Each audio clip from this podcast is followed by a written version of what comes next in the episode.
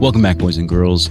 Tons of Kratom news now, and we're going to talk about some of the uh, conflicting issues among all of them. It is rather a confusing time. It's almost like the lost decade, at least from my perspective. There's a lot of legal uh, uncertainty in this arena, and we're going to talk about um, some of the designations for Kratom. We're going to talk about exactly why I feel like there's so much confusion trying to outla- uh, outline for you guys exactly what I'm seeing. And um, hopefully, you know, things will work out. But based on the current situation, I I have my doubts. So my name is Mike. If you've been here before, you know the spiel. Today's daily dose is brought to you by grassdoor.com. As always, save 40%. Use the code daily at checkout. And there's more links down below for you if you want to help support the channel. Just know it means a lot to me. So as you see all this news about kratom here, and every day there's these um, supposed deaths. We don't really know one way or the other. Maybe more information comes out over time uh, and kind of can substantiate whether or not it was just kratom. I've been reading a lot of uh, articles uh, from the medical community about kratom as well, trying to understand uh, what they're seeing through the study of Mitragynine. 9 um, and it is kind of split. There's some that are advocates, some that aren't, some that are seeing uh, very specific symptoms like heart arrhythmia and cardiac arrest. Don't know if it's just relating to kratom. Don't know if it has other factors to play into it as well. If someone's not entirely healthy, maybe that is something to consider. But nonetheless, uh, I see a great confusion between all of it. So if you didn't know, dietary supplements fall under the designation of food. So what did the FDA say a number of years ago? Kratom is not for human consumption. Therefore, it's not a dietary supplement. Therefore, it's not, um, it doesn't fall under that specific designation. Beyond that, importation is illegal too. So I saw this and I was reading it. I'm like, my goodness, this is fucking scary. This person who runs the brand Eden's Ethnos uh, Botanicals um, just got charged uh, two years in prison. It was a plea deal. He accepted it, but it was for money laundering and the importation, illegal importation of kratom.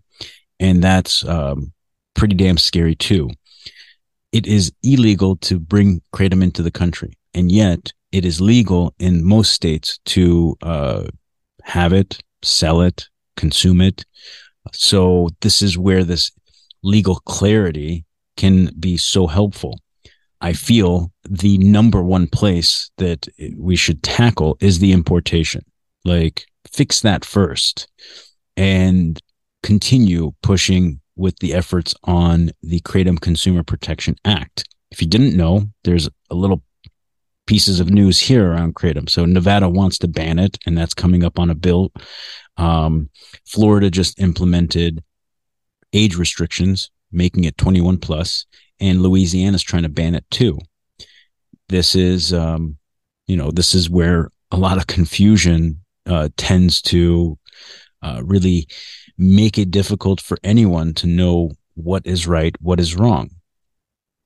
I mean, me personally, I'm struggling with it. I see this and I say, fuck, dude, these government agencies are so chaotic in an age where information moves at the speed of light and yet uh, there's no fluidity between uh, govern- governing bodies where I, I would think there would be plenty of the sharing of ideas and information and kind of gaining some consensus. But FDA has their position, DEA has their position, um, and the list goes on.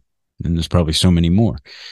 Uh, the bottom line is there's benefit, right? If you if you use Kratom, you know there's benefit. If you have used it in the past and uh, it's worked, then you know there's benefits.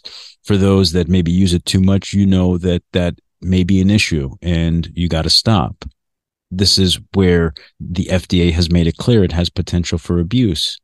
Like many things, I feel like many things do have the potential for abuse. And we see that in a society like ours where there's abundance. So that is not really an argument, I feel like.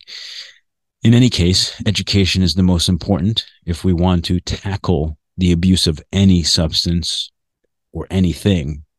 So that's a good place to begin. Beyond that, as I look at the the landscape, I say, cool, you have the importation problem, you have people being prosecuted for for kratom, then you have these deaths that that are really kind of uh, far and few between, and that's that's a good thing. I'm not complaining about that, but um, we don't have enough information there. And I don't know if uh, we'll ever really get more details around these deaths. It's just the narrative is being pushed so hard.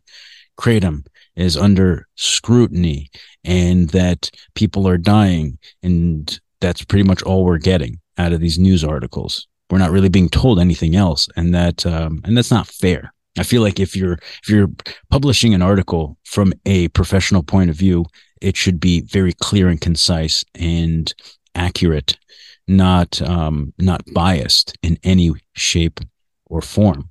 But that's not what I always see. It's hardly what I see uh, when I'm doing a lot of reading on these things. So the again, the landscape is on shaky ground. You may have heard of the Kratom protect uh, the Kratom Consumer Protection Act, and that's kind of slow moving.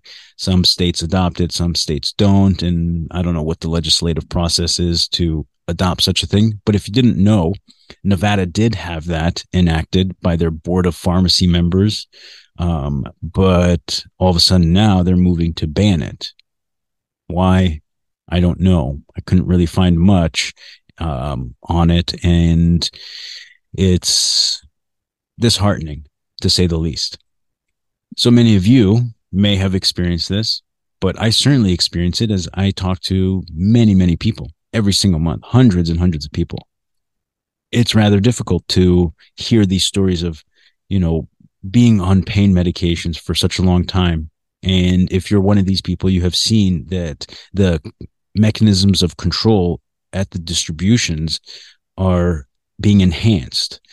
The amount you're prescribed is being reduced, um, sometimes out of nowhere, and you're just expected to cope with it. Many people turn to kratom when this happens, and it's adequate enough to kind of bring a little stability and comfort to one's life.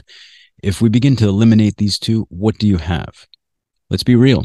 Most people do turn to street drugs, far more dangerous and deadly. That's with certainty.